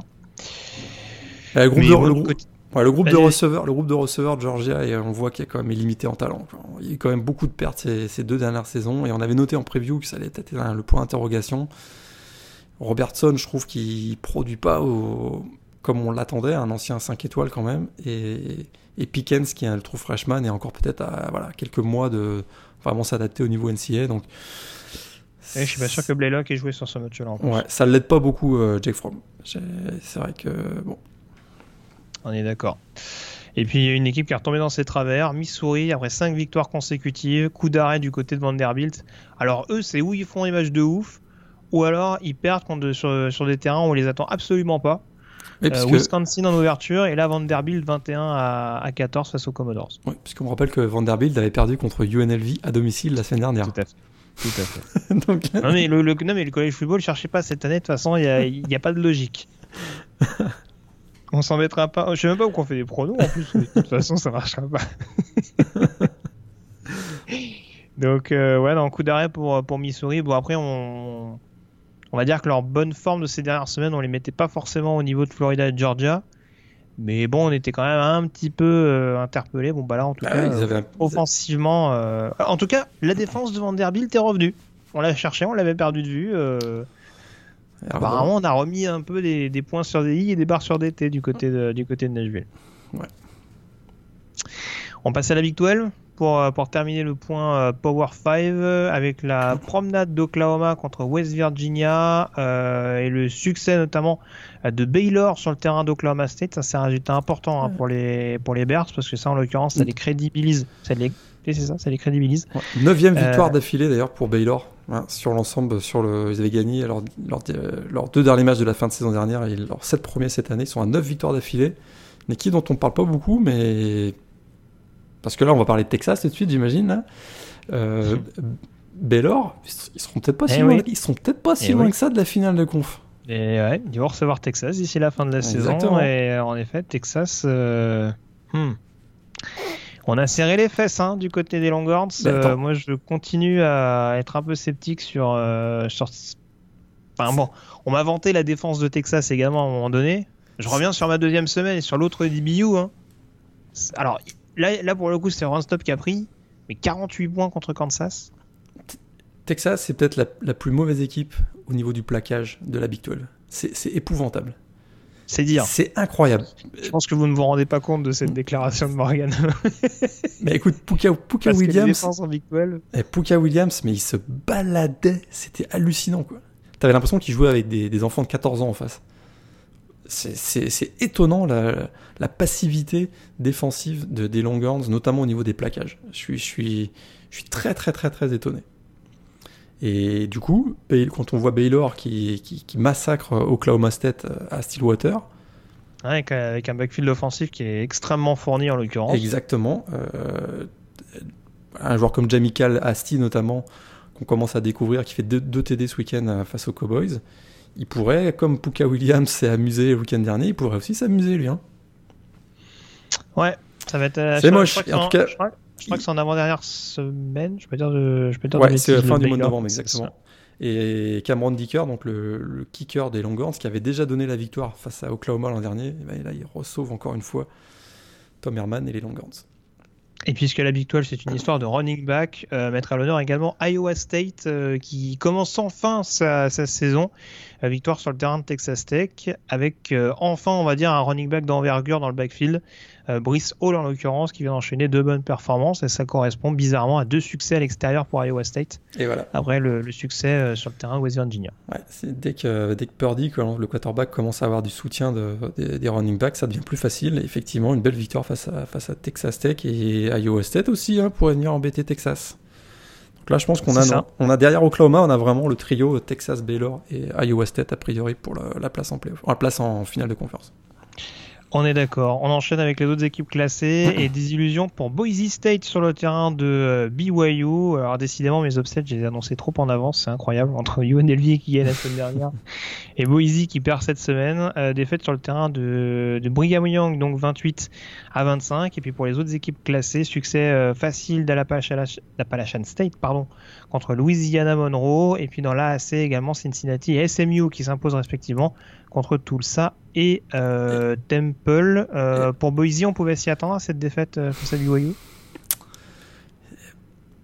BYU joue avec son troisième quarterback. Ça, ça me surprend quand même. Baylor Romney face mhm. à la grosse défense des Broncos. Mais là, on a vu que l'absence de Hank Backmeyer, le quarterback true freshman des Boise 7, on sait qu'il est absent donc sur blessure. Bah, ça a été fatal et et on savait qu'il avait une importance énorme dans le jeu et dans la performance de, de Boise State depuis le début de l'année. Là, ça s'est vu. Petite surprise quand même. Euh, des faits, je pense ne m'attendaient pas à les voir perdre face à, face à, face à BYU. Puis Appalachian State, ils en sont à 6-0, c'est ça? Ils sont 21, classés 21 dans la P-Top 25. Eh oui. J'adore la Sunbelt là, mais faut quand même peut-être pas déconner quoi. Et s'ils gagnent à South Carolina, tu peux commencer à préparer ton bol majeur. Hein. Est-ce que objectivement, tu peux dire qu'Appalachian State est meilleur que Washington, par exemple? Non. Ah mais non eh ben, Washington ne sont pas classés cette semaine. ah, écoute, moi, il y a plein de choses qui... Bah, pour, te dire très franchement, moi, j'ai même pas compris qu'un que UCF, par exemple, se retrouve non classé. Alors certes, ils ont deux défaites, hein. Mais bon, ils perdent à Pittsburgh en toute fin de match et à Cincinnati. C'est pas non plus. Ils ont pas pris 30 points, euh, je sais pas moi, contre contre East Carolina quoi. Donc euh, il y a des choses cette année qui m'interrogent un peu. Après, euh... ils sont ils sont écoute Appalachian 7 c'est une bonne équipe, hein, 12 victoires d'affilée euh, voilà, depuis la saison dernière. Mais ils sont quand même hauts, je trouve classés. Ils sont, sont quasiment top 20. Bah, après, ils sont invaincus, hein, donc euh, il y a toujours l'histoire de pourquoi vous nous considérez mal juste parce qu'on est des équipes du, power du groupe of 5. Bon, je sais, je sais pas trop. J'ai pas de. Mais encore une fois, on est d'accord. Après, au-delà de la blague, euh, mais c'est sûr qu'ils sont pas très très loin. Hein. C'est quoi leur plafond à ce moment-là? Parce que euh, vu la Sunbelt actuellement, hein, moi je les vois terminer invaincus. Ils vont finir combien? Dans le top 10 ah, Écoute, ils, font, ils, font comme le Hawaii de Cold Brennan. Ils iront jouer un bol majeur où ils se prendront une, une pilée. Hein. Peut-être. Peut-être. Euh, Juste pour les autres résultats, alors concernant les équipes non classées, alors UCF justement, j'en parlais, s'est imposé euh, relativement facilement contre East Carolina. Euh, par contre, Memphis qui a bien réagi après sa défaite face à Temple, Tulane en a fait les frais, victoire 47 à 17 des Tigers. Et puis l'autre équipe dont on parle pas beaucoup dans la AC, c'est Navy. qui a marché littéralement sur, sur South Florida, victoire 35 à 3 et les Midshipmen à surveiller serait pas, ce serait pas une grosse surprise de les, de les retrouver en, en finale de la, euh, bah, de la conférence américaine. En mhm. l'occurrence, j'essaie de retrouver leur seule défaite de la saison. C'était à Memphis en plus. Donc euh, bon, c'est pas non plus, euh, c'est pas mhm. non plus infamant en soi. J'essaie de regarder les autres résultats rapidement. on a Marshall qui s'est imposé à Florida Atlantic dans la conférence USA 36 à 31. Ce résultat qui peut être important. Mhm euh, pour la qualification pour la finale de conférence, avec notamment Lane Kiffin qui s'est fait des grands copains avec son tweet sur, euh, sur les arbitres aveugles. À voir, c'est quand même drôle. Je crois qu'il a pris une amende pour ça. Il a pris 5000, ouais. il a pris 5000 dollars. L'ami Lane. Et puis euh, également, qu'est-ce que j'avais en autre résultat important? Alors on a Buffalo, le programme de Jordan Avicet qui s'impose du côté des Crowns, ça c'est pas une surprise en soi. Par contre, dans la MAC, Ball State qui a éclaté Toledo 52 à 14 quand on vous disait que tout va à volo du côté de, du côté de la première div de college football. Euh, Ball State qui devient candidat crédible à une finale de conférence MAC. Ça, si on me l'avait dit. Si on m'avait dit, ouais. si on m'avait dit que le 21 octobre, là, on, Ball State serait potentiellement en finale de la MAC. Avec en plus Kent State qui perd quand même. Alors ça, c'est Kent State qui perd à Ohio, ça c'est quand même le truc euh, aussi. Bon. J'ai du mal à m'en remettre. Je dois bien l'avouer. Ils ont mené au score pourtant les Golden Flashes, mais, euh, mais ils s'inclinent quand même face à Ohio. Euh, et puis au niveau des autres résultats, euh, on a Hawaii dans la Mountain West qui s'incline à domicile contre Air Force. Ils ont pris Air cher. Force, ouais. autre programme à surveiller. hein. Ils ont pris cher. Autant, aussi. au- autant Army, ils sont pas très en forme cette année, autant les autres programmes militaires, euh, ils envoient du lourd. hein. Donc euh, à surveiller très clairement. Et puis je pense qu'on a fait un petit peu le tour. Du coup, sur la première division universitaire, je donne les classements, ou en tout cas les affiches provisoires des finales de conférence. Euh, ça nous donne dans l'AAC Cincinnati contre SMU. Les deux seules équipes invaincues euh, dans leur fiche intra-conférence. Mhm. Dans l'ACC, Clemson, Virginia. Dans la Big 12, euh, Baylor, Oklahoma. On en parlait tout à l'heure. Dans la Big 10, Ohio State, Minnesota. Dans la conférence USA, Louisiana Tech, Western Kentucky. Dans la MAC, Ohio, Ball State. rigole pas, rigole pas, ça peut vraiment arriver en plus. hein. De la Mountain West, Boise State, San Diego State. Alors là, San Diego State, j'ai pas dit, mais ils ont un boulevard. hein. Ils ont encore gagné ce week-end et en effet, la défaite d'Hawaii avec euh, conjuguée à la saison compliquée de Fresno, ça peut être une, ça peut être une aubaine euh, pour les Aztecs. Ce serait Euh, la- mérité parce que c'est quand même beau à voir les Aztecs cette année. Je, je ne sens pas du tout une pointe d'ironie dans ta voix. Euh, dans la Pac-12, Oregon euh, contre USC pour l'instant. Euh, USC qui profite de sa victoire contre Utah euh, pour avoir l'avantage d'un point de vue fiche intra-conférence. Dans la SEC, pour l'instant, on aurait un Alabama-Florida et pour l'instant, la finale dans la Sun Belt, ce sera donc Appalachian State contre Louisiana. Ton top 3 des matchs de la semaine, Morgan, lequel est-il? Washington-Oregon, très très bon Mhm. match. Virginia Tech, North Carolina, ne serait-ce que pour découvrir les, les- le- les nouveaux règlements des overtime. Puis Texas, Kans- Kansas, c'était quand même assez what the fuck aussi. aussi. Très bien, je te rejoins euh, globalement. Du top 3, on va pouvoir enchaîner au top 5, puisqu'on va désormais s'intéresser à la chronique draft avec euh, notre euh, quintette de tête hebdomadaire. C'est parti.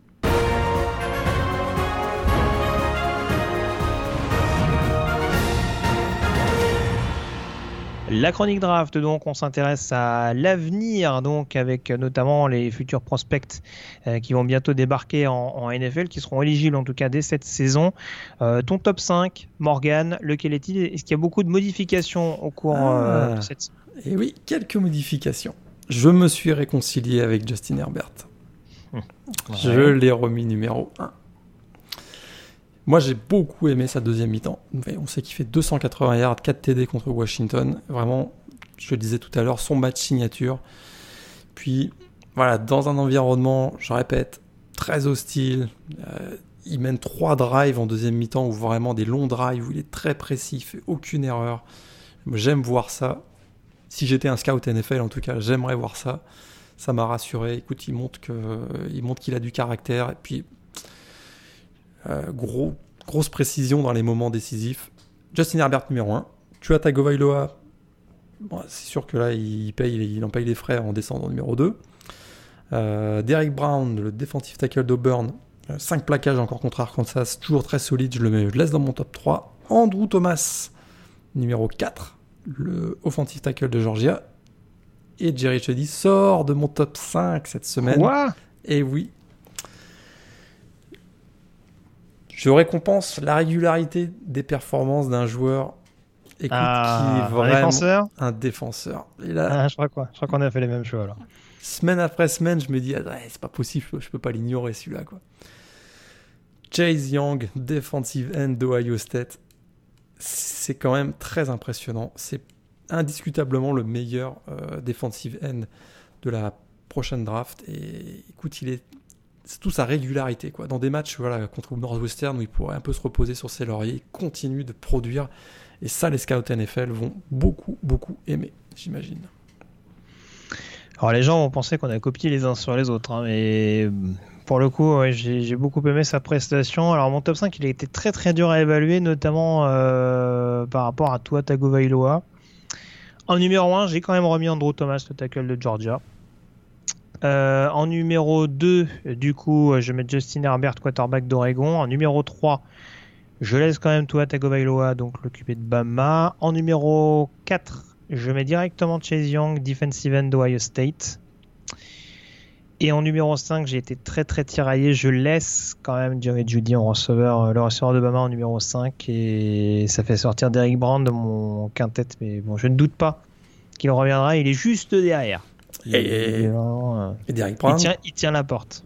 Et il joue contre LSU la semaine prochaine. Donc il a un gros match où il peut se montrer à son avantage, Derek Brown. Tout à fait. Ah oui, le run-stop, oui, je pense que ça va être. Euh, je, pense qu'il va être sollicité deux, trois fois, euh, en l'occurrence, on est d'accord. Ton joueur de la semaine, Morgan? Troy Dye, linebacker d'Oregon. Écoute, 115 plaquages l'an dernier. On savait qu'il il avait un peu surpris tout le monde hein, en annonçant son, retour pour sa saison senior parce qu'on l'attendait euh, plutôt du côté de la NFL dès cette année. Là, statistiquement, il fait pas un énorme match contre Washington, un 5 plaquages et une passe défendue, mais euh, vraiment c'est son, aura, on va dire, son leadership. Écoute, c'est lui notamment avec un blitz qui, euh, on en a parlé tout à l'heure, provoque le sac qui assure la victoire donc, de Oregon face à, face à Washington la semaine dernière. On se souvient de son match monstre hein, contre Auburn lors du kick-off classique en, août dernier. 15 plaquages, euh, ça avait été un, de ses meilleurs matchs. Et puis euh, bah voilà, c'est un joueur hein, aux qualités athlétiques impressionnantes. Hein. il va vite, il frappe fort. Léger manque de puissance. c'est vrai qu'il va falloir qu'il gonfle un peu, à mon avis, pour, pour la NFL. Mais c'est surtout voilà, un linebacker très polyvalent. 14 sacs et 4 interceptions depuis le début de sa carrière. Il est réputé plutôt pour sa capacité à défendre sur les, les coverages, mais je trouve que c'est aussi un très bon pass rusher. Et vraiment, le vrai quarterback de la défense hein, des Ducks euh, cette année. Et puis de plus en plus, on le voit hein, comme un potentiel premier tour de la prochaine draft. Et, s'il continue à être aussi euh, influent sur les, performances de Oregon, ça peut, euh, ça peut que le servir au moment de la, de la prochaine draft, effectivement. Troy Dye, donc Oregon. Très bien. Et eh bien, après avoir parlé d'un défenseur, on va parler d'un attaquant. Euh, si je te dis qu'on va parler d'un joueur de la SEC, un ancien d'Illinois. Ou tu vas me parler d'un offensive tackle, toi Ben non, pas tout à fait. Pas tout à fait, mais euh, un running back plus précisément, qui a justement euh, fait très très mal à Missouri ce week-end.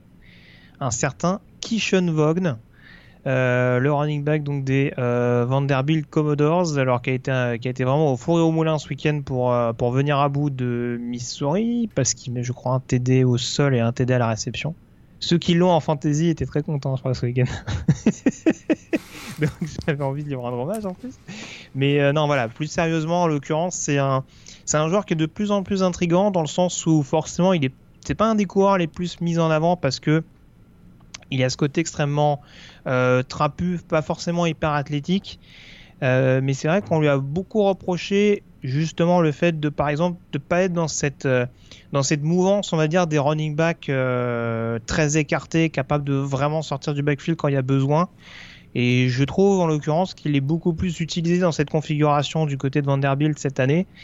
Et je pense que c'est pas une mauvaise chose quand on voit que quand on a un running back qui a cette vision là qui a un physique qui est pas sans rappeler, alors toute proportion gardée, parce que pour l'instant j'en fais peut-être un deuxième, troisième tour, mais qui est pas sans rappeler Mark Ingram par exemple. Euh, je me dis, un joueur qui est difficile à arrêter au sol, qui a une bonne vision et qui en plus peut éventuellement avoir des bonnes mains en sortie de backfield, backfield pardon, je pense qu'il y a des équipes NFL qui vont commencer à se dire tiens, il y a moyen de s'en frotter les mains la saison prochaine. Donc vraiment, Kishon Vong, joueur à, à surveiller de très très près. Il n'est pas encore dans mon top 5, on va dire, des, coureurs, euh, des prospects au poste de coureur pour la, prochaine draft. Mais il s'en rapproche dangereusement et c'est un joueur que je surveillerai de, très très près, euh, euh, en l'occurrence du côté de, cette conférence sec en plus où il affronte pas que des peintres, on va dire, en défense. S'il y a une, s'il y a bien une conférence qui est défensive, c'est un peu celle-là. On a fait le tour, Morgan. On, peut désormais s'intéresser à la chronique Yearbook et on prend dès à présent la direction de la saison 1985.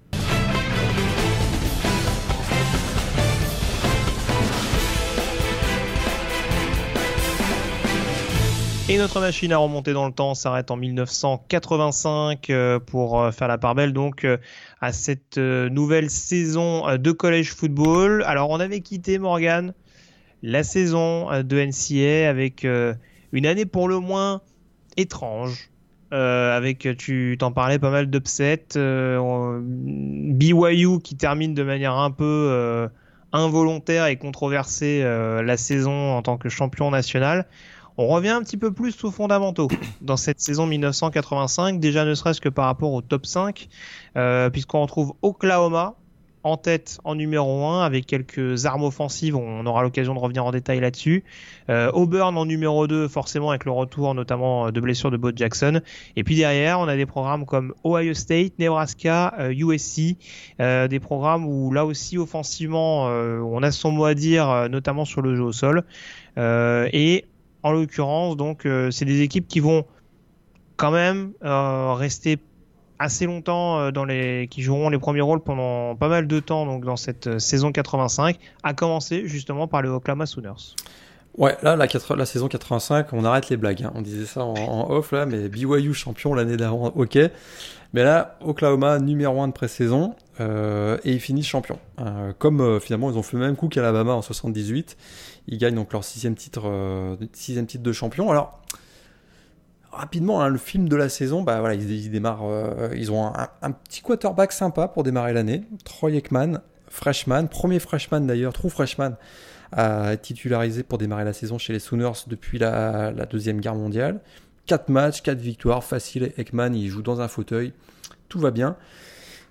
Mais là, la fracture de, fracture de la jambe euh, au mois d'octobre, et Barry Switzer, bah, il fait un peu le deuil de l'attaque aérienne qui se mettait en place du côté des Sooners. Il retourne un peu euh, vers l'attaque Wishbone des années 70. Il nomme Jamel Holloway, un quarterback plutôt coureur, euh, à la tête de l'attaque. Ça n'empêche pas les Sooners de marcher sur la saison complètement. Attaque de feu, grosse défense avec notamment Tony Casillas sur la ligne défensive. La seule conséquence que ça va avoir sur le programme de Oklahoma, c'est que Jamel Holloway va vraiment confirmer son poste de, titulaire et Troy Aikman, ben, il va être transféré l'année suivante. Et ça, ça va marquer aussi. Euh, écoute, ça va être un des plus gros transferts, peut-être même le plus gros transfert de l'histoire du, college football, en tout cas de l'époque.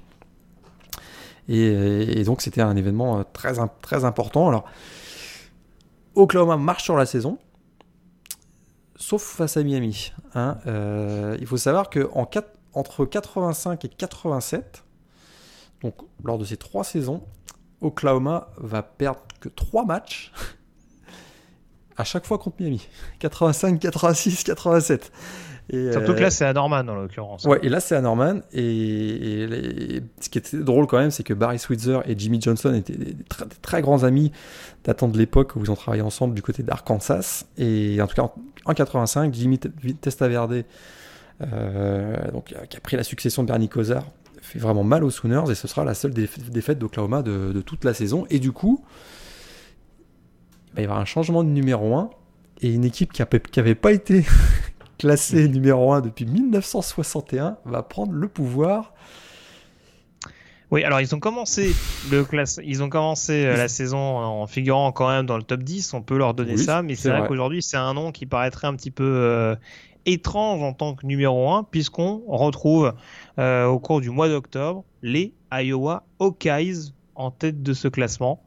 Et alors, parle-nous un petit peu de ce formidable programme, Morgan, puisque en l'occurrence, tu, me confiais qu'on avait sûrement une des plus belles attaques aériennes de, l'histoire presque. Quand on connaît le programme euh, de Des Moines, ça fait, ça fait rêver. Tout, absolument. Ah, tu as bien résumé. Euh, attaque explosive à Iowa. Euh, c'est vrai qu'en disant ça, j'ai du mal à y croire. Mais c'est vrai. Chuck Long, super quarterback, qui finira d'ailleurs numéro 2 au vote du S-Man à la fin de la saison finalement, dirige vraiment une énorme attaque et Iowa on se retrouve numéro 1 pour la première fois depuis 1961 et ce sera d'ailleurs un match Iowa Michigan, numéro 1 contre numéro 2, qui sera le match de l'année. C'est d'ailleurs la 19e fois de l'histoire que le numéro 1 et le numéro 2 s'affrontent en saison régulière. La dernière fois, c'était Penn State euh, contre, contre Georgia. Et donc là, dans ce match de l'année, on a face à face l'attaque explosive d'Iowa contre la défense robuste de Michigan. Euh, écoute, le résultat final, 75 à 72. Euh, non, en fait, pas du tout. pas du tout. Ça va être un match horrible. Tu auditeurs, c'est pas bien. Ça. ça. va être un match horrible, mais c'était quand même numéro 1 contre numéro 2. Un match vraiment horrible. L'attaque d'Iowa est complètement euh, annihilée par la défense de Michigan. Et euh, Michigan d'ailleurs avait le match en main jusqu'au quatrième carton. Michigan, numéro 2, va, va faire tomber Iowa jusqu'à un fumble d'un certain Jim Harbaugh. Au final, tu vois, les histoires de fumble à Michigan, hein, c'est, ça se recycle. Et euh, Jim Harbaugh nous fait un fumble dans les dernières minutes qui redonne le momentum à Iowa. Et en toute fin de match, field goal de la victoire de Iowa qui s'impose donc face à Michigan 12 à 10. Vous n'êtes pas, obligé de, vous êtes pas obligé de le regarder, hein, ce match-là. C'est pas ah non bah, plus. Euh, attends, on est censé vendre du rêve euh, aux auditeurs. Moi, alors après, je ne dis rien parce que j'ai pas forcément de match privilégié sur cette saison-là, manifestement. Mais euh, en tout cas, je. Je sais pas. Je, bah, je sais pas si je vais voir ce match-là, mais. Bah, écoute, ce que je te propose. Ne serait-ce que pour les, les, on va dire, les, les belles défenses et les, les, retournements de situation en fin de match, ça peut valoir le coup, en effet. Voilà. Puis ceux qui aiment bien se moquer de Jim Harbaugh, vous faites fast forward, vous allez directement au moment du fumble et puis vous passez un bon moment. C'est tout, ce que j'ai. Mais, mais, mais, alors pour le coup, euh, non, alors forcément. Non, on se moque de. Non mais c'est lié parce que bon, il y a quand même un duel entre numéro 1 et numéro 2 à ce moment-là. Euh, par contre, euh, par contre, voilà, il y a quand même une belle saison de Michigan. Je crois qu'il tape Ohio State justement en fin de saison il y, a quand même des éléments. Euh, tu le disais en plus l'année d'avant. Ouais, il gagne le Festa Bowl contre Nebraska. Ils font une très belle saison.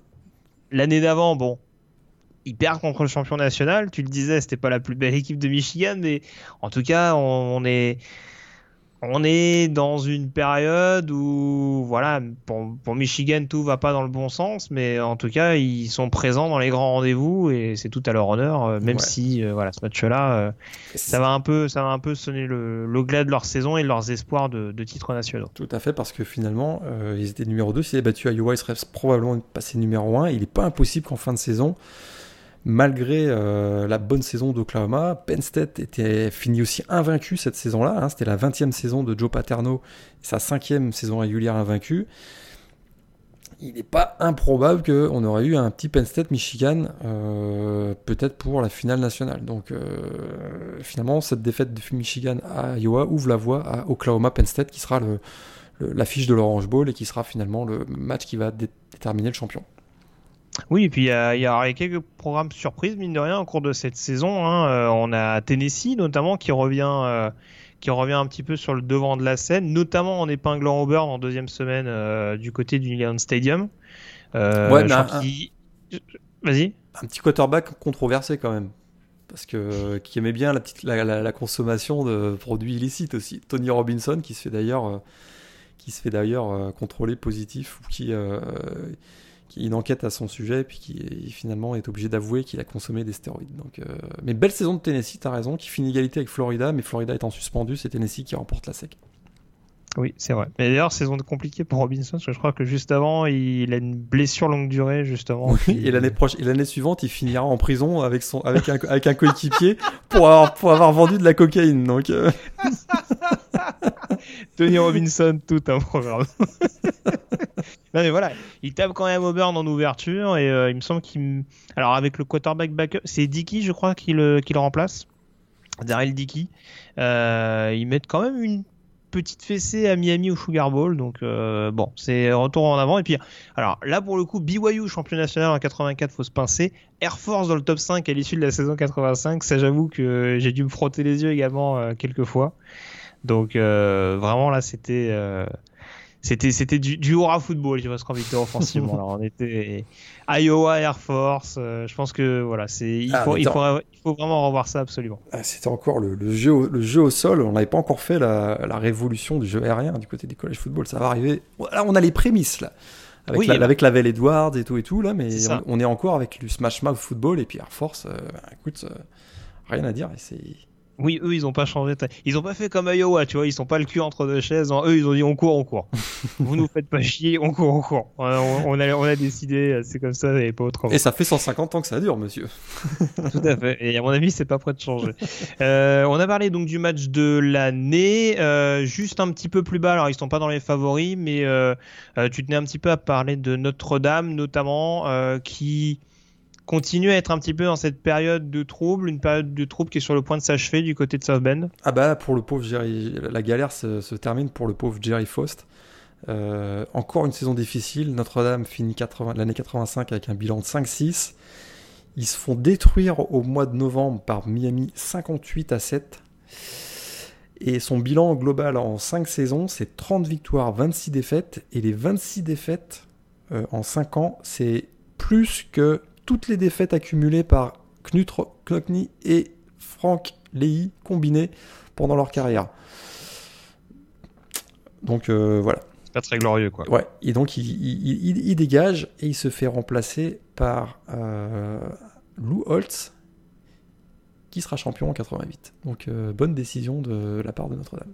Oh, tu teases même pas, tu balances direct la nouvelle. Non, euh, tout le monde sait euh, que euh, Notre-Dame a été champion depuis 88. On n'arrête pas de répéter aux fans de Notre-Dame qui n'ont pas été champions depuis 88. Donc tout le monde le sait. Très bien, si tu veux spolier comme ça, il n'y a, pas de souci. Euh, oui, en tout cas, fin de l'expérience euh, pour Notre-Dame, enfin, fin de l'expérience Faust du côté de Notre-Dame. Et, Il euh, en était effet, temps. oui, oui, c'est ce que j'allais dire tout à l'heure. Ils ont un peu tiré le, le fil jusqu'à temps qu'ils finissent un petit peu par céder malgré tout. On en revient au Westman Trophy. Je le disais tout à l'heure, retour de blessure pour Bo Jackson. Et à 100%, ça change quand même pas mal de choses. Cependant, cependant, il est effectivement nommé vainqueur du S-Man, mais lors du vote le plus serré de l'histoire, il n'y a que 45 points qui séparent Bo Jackson du quarterback Chuck Lang. Ça, c'est, on l'a tendance à l'oublier. euh, C'est à cause de Michigan, ça. c'est à cause de Michigan, mais Bo Jackson est quand même. Et puis, il remporte quand même le S-Man après avoir manqué deux matchs contre Florida et Tennessee en raison de blessures. Et euh, il a été également privé du titre de meilleur running back, qui a été cette année, euh, cette année-là remporté par Lorenzo White de Michigan State. Mais C'est bien le concept du S-Man Trophy qui est pas meilleur joueur sur sa position. Ouais, comme je te dis, il avait manqué deux matchs. Donc, euh, Oui, oui, bah euh, ouais. Bon. On va dire qu'on, on va dire qu'on mettait en avant le phénomène, mais que euh, on a récompensé un, on a récompensé le travail de, sur 12 matchs sur le, sur le, enfin sur, euh, bon bref. T'as compris l'idée quoi. J'ai compris l'idée. Lorenzo, Voilà. White, Lorenzo White finit quatrième du S-Man. Et il y a deux quarterbacks qui complètent le top 5. Robbie Bosco, BYU numéro 3 et Vinny Testaverde, Miami numéro 5. Donc vraiment, vraiment là, on a les, les- on a les 5 vedettes de l'année 85 qui sont Donc, Tony Robinson n'était pas dedans. hein. non, non, lui, il a, il a eu les... Non. Ah, j'adore cette histoire. Moi j'adore. Elle est pas très drôle, hein, mais Ah, mais c'est vrai, que, vrai le pauvre, il a, il a eu un, un changement de karma assez, euh, assez radical quand même. Bon. Écoute. Mais il avait quand même tapé Euh. Miami au, au Sugar Bowl, tu l'as dit tout, tout à l'heure, et quand ils avaient gagné 35-7. Donc euh, il a eu quand même un, un- une, son heure de gloire. T'es sûr que c'est lui Je, je suis pas sûr que c'était Dickey, moi. hein. Non, contre Auburn, non. je- il- T'es sûr? Attends, bon, allez, je- bon, c'est pas grave. On, on vous laisse, on vous laisse checker. J'ai j'ai un petit doute là-dessus, mais euh, on vous laisse checker en tout cas. euh, En tout cas, ce qui est sûr, c'est qu'il a fini en prison. L'année suivante, là, il est en cabane, ça c'est sûr. Bon, très, très belle image. parlons, passons- parlons, parlons et passons à la draft NFL. Alors, euh, je suis un peu taquin sur Iowa, mais en effet, il y a quand même pas mal de joueurs qui sortent au premier tour, notamment. Alors, c'est pas les principaux noms qu'on va retrouver en NFL. Non. Euh, Chuck Long, donc, il sort en 12, euh, drafté par Détroit. Euh, on a le running back Ronnie Harmon, euh, qui est sélectionné par Buffalo, qui va notamment se distinguer avec un, un drop assez, euh, assez moche euh, face à Cleveland en playoff. Euh, avant, le, avant la draft de, de Verman Thomas. Et euh, on a également le tackle euh, Mike 8 euh, qui finira du côté des Jets. Euh, donc euh, des carrières quand même assez euh, anodines, c'est peut-être un peu sévère, mais voilà, en tout cas, Ouais. euh, ils ont peut-être pas donné le- leur plein potentiel. Euh, par contre, on retrouve Bo Jackson avec une nouvelle controverse après la controverse de Charles Walker. Eh ben ouais, parce que Bo Jackson sélectionné numéro 1 non pas par les Raiders comme on pourrait le croire, mais par Tampa Bay. Et il ne jouera jamais pour les Bucks, puisqu'il va filer vers la MLB, si je ne me trompe pas, vers le baseball, qui est si cher à ton cœur. C'est ça. Ah putain, il a, il a dû cracher. Hein. Franchement, à mon avis, euh, il a dû relâcher des bons molars. mais, mais, ouais, ouais, non, c'est un peu. Euh, voilà, il, c'est un peu comme Jim Elway. Il se sentait pas de jouer du côté de, de Tampa Bay. Où, euh, il y avait quand même une petite tradition de lose à l'époque. Ah, comme, comme pas mal d'années post-76, diront certains. Mais bon, en l'occurrence, il n'était pas très très chaud pour, pour aller là-bas. Tu parlais de Tony Casillas tout à l'heure, drafté en numéro 2 à Atlanta. Euh, même s'il me semble qu'il fera surtout sa carrière à Dallas. Ouais. Euh, bon, un peu comme Dion Sanders, j'ai envie de dire. Hein. Il quitte Atlanta pour aller, euh, pour aller chercher une bague du côté du Texas. Ah, on sent une petite amertume, hein. Ah, pas du tout. à, peine, à peine caché, à peine dévoilé. Euh, on ne sait pas trop. Et puis Jim Everett, quand même, en numéro 3, sélectionné par les Oilers en provenance de Purdue.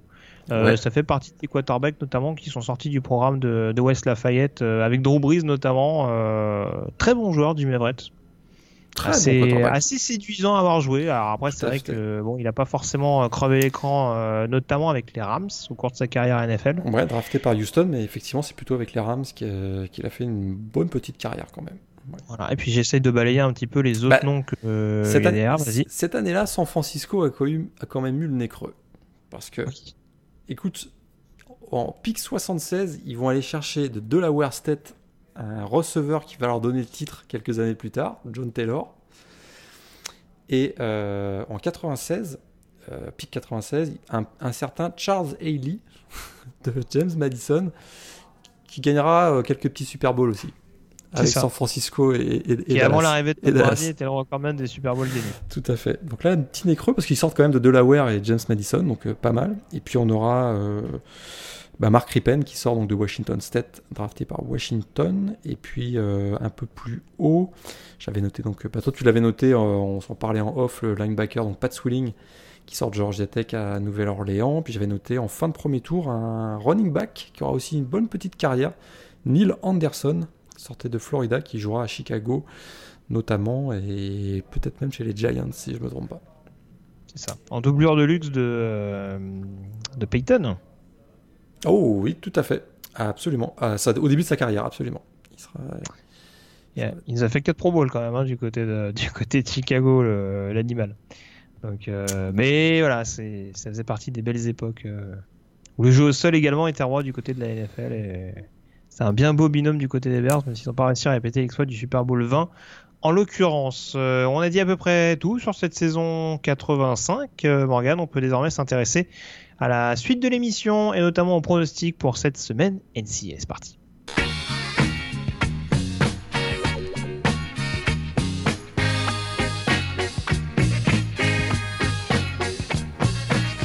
On termine donc cette émission avec la neuvième semaine de saison régulière et Morgan deux trois affiches euh, qu'on va pouvoir ah. mettre en avant et on retourne notamment à la conférence euh, SEC avec ce duel entre LSU et Auburn, t'en parlais il y a quelques minutes.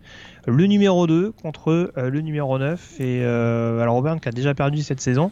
Par contre LSU qui joue gros quand même sur ce match-là face à un de ses principaux rivaux dans la course à la finale de conférence le Tiger Bowl, euh, chaque année, c'est un des grands rendez-vous de la, de la SEC, effectivement, duel de la, donc de la division SEC Ouest. Auburn n'a plus le droit à l'erreur. C'est sûr que maintenant, il faut, gagner. Euh, est-ce qu'ils vont être capables d'affronter euh, le, bouillant Tiger Stadium? Ça, ça va être une vraie question. Surtout, je pense à Bonix, hein, c'est surtout à lui que je pense. lui qui avait quand même réussi à porter son équipe face à, face à Oregon, mais qui avait souffert à Florida. Donc là, je suis un petit peu plus inquiet pour Bonix et c'est surtout euh, Joe Burrow hein, qui, écoute, depuis le début de l'année, il fait encore 4 TD le week-end dernier. Il a battu tous les records de, de, la fac de LSU au poste de quarterback depuis le début de la saison. Donc euh, LSU part quand même avec un avantage a priori, notamment de jouer à domicile, mais ça va être un, un gros gros match de sec comme on les aime le samedi après-midi. Et alors, t'en parlais également tout à l'heure, ce Michigan Notre-Dame. Alors il y a des gros enjeux pour Michigan, on en parlait tout à l'heure. Euh, pour Notre-Dame, une seule défaite depuis le début de la saison à Georgia. La deuxième défaite, ça voudrait dire euh, condamnation des chances pour ne serait-ce qu'un bowl majeur. Ouais, bowl majeur, ça va être compliqué avec effectivement des défaites à Georgia et, Michigan. Euh, une victoire, par contre, ça les remet en course pour, les playoffs. Hein. On, garde en tête que Notre-Dame a malgré tout une petite chance encore de faire les playoffs. c'est surtout quand même ce Notre-Dame-Michigan. Hein, c'est le D'abord, Notre-Dame n'a pas gagné à Ann Arbor depuis 2005. Et puis euh, Notre-Dame, Michigan, c'est le dernier match prévu hein, entre ces deux rivaux historiques. Parce que euh, derrière, il y a cette rivalité, eh ben, il n'y a plus de match euh, prévu. Donc profitez-en parce que c'est peut-être la dernière fois avant un bon moment qu'on va voir Notre-Dame, Michigan. On a parlé tout à l'heure là pour Jim. Écoute, les déceptions, ça, ça, ça va, à un moment donné, il faut que ça s'arrête. Et là, face au Irish, face à un rival, ça va commencer à grincer sérieusement des dents euh, du côté, du, du, côté de, la direction athlétique, à mon avis.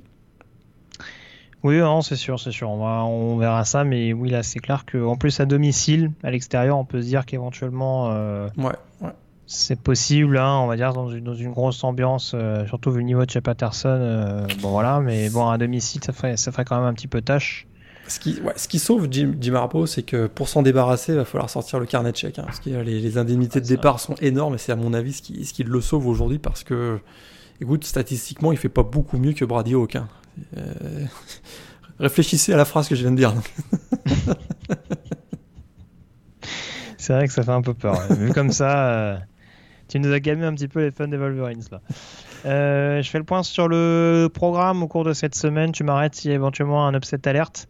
Ça commence dans la nuit de jeudi à vendredi avec à 1h30 du matin le déplacement de SMU à Houston dans un derby texan qui s'annonce bouillant. Ouais, je sais pas si tu as vu Daniel Gorsen sur la sideline qui a été enregistré euh, la semaine dernière. Comment il parlait de ses joueurs, c'était assez drôle. en, gros, il, en, gros, il, disait euh, je, reviens pas que, que je coach c'est ces gars-là. Ah, je la fais, je la fais soft. Ça, va mettre une bonne ambiance du coup en interne. Et on commence à comprendre la décision de de, West Virginia, de Derek King aussi de de, ah oui, demander le red shirt cette année. Oui, moi il se dit qu'il est peut-être pas dans les dans les meilleures circonstances pour briller. on s'en est à peu près aperçu. Hein. Ouais. Donc euh, SMU a priori euh, tranquille à Houston. Euh, dans la nuit de vendredi à samedi à 3h du matin, le déplacement de USC à Colorado. Attention, on sait que chaque match dans la Pac-12 est un piège. Donc euh, à surveiller du côté de, de ah, hein, parce que Clayton il est pas plus en sécurité que Jim Harbaugh à l'heure actuelle, hein, même s'il montre un peu plus de choses offensivement.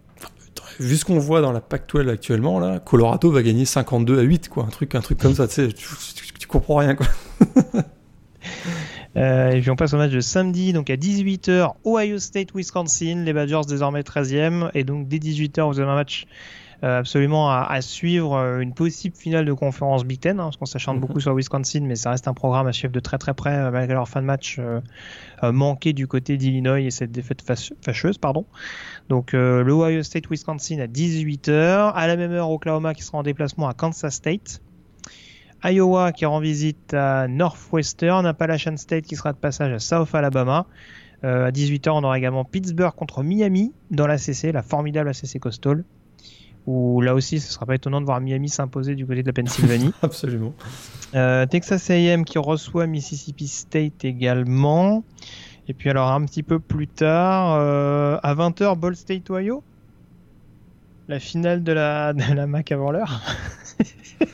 ouais. Entre Ball State, Ohio et LSU Auburn. Euh, et sinon, j'ai Marshall Western Kentucky à 20h30. Une grosse affiche de conférence USA. Ça, c'est vraiment si vous n'avez pas grand chose à regarder. En replay. ça peut marcher, ouais. Mais je sais même pas s'il est diffusé ce match-là. J'ai pas de diffuseur en tout cas. C'est officiel, j'ai pas de diffuseur. Moi, il sera ah, sur ESPN. Pas ESPN 8, 9. C'est pas les matchs qui, euh, qui passent sur Facebook, ça je, je, plaisante, je, plaisante pas, je plaisante pas en plus. Ah bon? Il y, en a ah, quelques-uns. C'est possible, c'est possible. À voir. Euh, en tout cas, à 21h30, LSU Auburn, là aussi.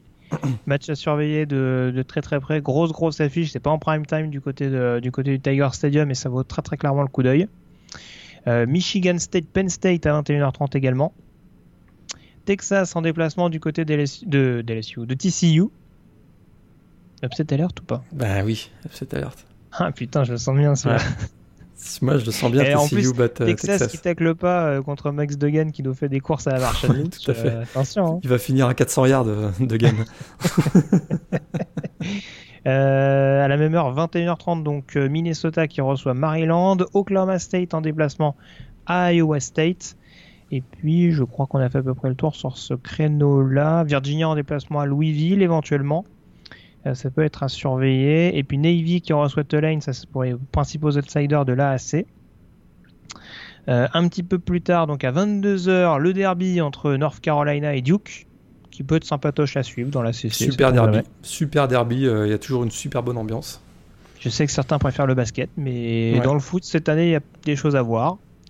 Euh, le Tennessee South Carolina qui m'intrigue un peu, même si j'avoue que je, je suis pas sûr de vouloir le regarder coûte que coûte. Mais en Mhm. tout cas, ça aussi, c'est un, match qui peut être, c'est un match-up qui peut être assez intrigant. Euh, Alabama Arkansas, ça ce sera dans la nuit de samedi à dimanche à 1h du matin. À la même heure, on aura Temple qui recevra UCF. Attention au piège pour Central Florida. Euh, Memphis en déplacement à Tulsa, je ne sais pas si ce sera plus confortable. À 1h30, Clemson qui reçoit Boston College. Michigan qui reçoit Notre-Dame à la même heure. Et Arizona State qui se rend à UCLA.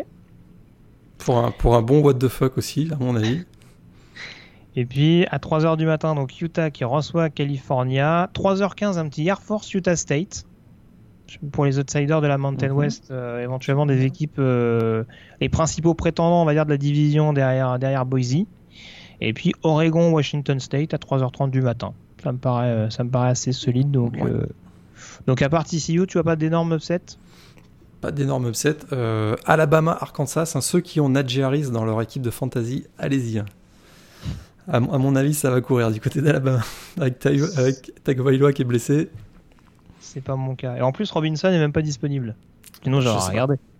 Bah, écoute, sinon, oh, mais, regardé. mais j'ai Najee Harris dans mon équipe de fantasy, dis donc. Ah d'accord. Ah, mais ouais, ouais, tiens, je vais mettre une petite note, tiens. Comme ça, je vais, je vais y penser. Eh ben, je, je vais bien me marrer s'il se blesse dans le premier quart. Enfin, pas pour lui, hein, malheureusement, le pauvre, mais euh, je pense que, je pense que malheureusement, ça, ça, va, ça va prêter à sourire. Euh, donc, pas d'autre upset en l'occurrence, si je suis de ton, ton raisonnement. Euh, on, va faire, on va terminer donc cette émission avec les pronostics. Match numéro 5, un petit Iowa State, Oklahoma State. Iowa State à domicile. Iowa State également pour moi. Euh, match numéro 4. Euh, Qu'est-ce que j'ai mis en match numéro 4 d'ailleurs? Putain, Je l'ai pas dit d'ailleurs, mais Oklahoma à Kansas State. euh, Non. Moi je demande à voir. Et bah, eh ben, moi je demande à voir. Match numéro 4, Michigan State contre Penn State. Mm, Penn State. Penn State également pour moi. Match numéro 3, Ohio State, Wisconsin. Oui, State. Ohio State également. Match numéro 2, Michigan, Notre-Dame. Fais très attention à ce que tu. Notre-Dame. Tu me rassures. Euh, Enfin, tu me rassures de par tes Ah, appointances. hein. c'est l'attaque de Michigan. euh, Ils vont souffrir hein, face au pass rush de Notre-Dame. Attention. Notre-Dame. Je crois que Mich- Michigan est favori de- des bookmakers, je crois. Deux Bah, points, de deux points, je crois. J'y vais avec Michigan, mais bon, franchement, sans, sans aucune conviction, très clairement. Comme tu dis, euh, ça va jouer, euh, ça va jouer à un point ou une histoire comme ça. Ça, c'est- écrit. Euh, et puis donc match numéro 1, donc LSU Auburn. LSU pour moi. LSU aussi. Très bien. LSU, mais ça va être un super match. Super match, hein, je m'attends vraiment à un, à un duel. Ouais, mais un petit TD d'écart. Je vois bien un Hmm. petit TD à la défense d'Auburn, c'est costaud quand même. Ouais, je... bon, on va voir, on va voir. Mais oui, non, après je te rejoins. Je pense que, allez, Euh, un petit, Bah, c'est dur maintenant avec LSU. hein. un... un petit 31-24. Ah, je pense qu'il y aura moins de points. Moi, je dirais plutôt un 23-20. 23-20 Ah, 20 pour 27-20, 27-20, c'est bien. J'aime bien 27-20. 23-20 moi pour LSU. Après, on sait pas. Hein, LSU Florida, il y a eu combien 42-28 Oui, c'est vrai. Attention, hein, j'attends de. Non, non, mais voilà, sur des matchs comme ça, euh, sur les matchs défensifs, euh, enfin sur les matchs en tout cas où des défenses peuvent créer des turnovers, très clairement, euh, c'est. C'est, faut jurer de rien, mais bon, très, très clairement, je vois quand même LSU marquer son, son petit paquet de points en l'occurrence. On a fait le tour sur cette émission, Morgan. Je te remercie d'avoir été en ma compagnie. On se retrouve donc la semaine prochaine pour une dixième semaine à euh, analyser euh, de très près. D'ici là, passez donc une très bonne semaine avec plein de rencontres NCA au programme. Salut à tous, ciao. Salut, bonne semaine à tous.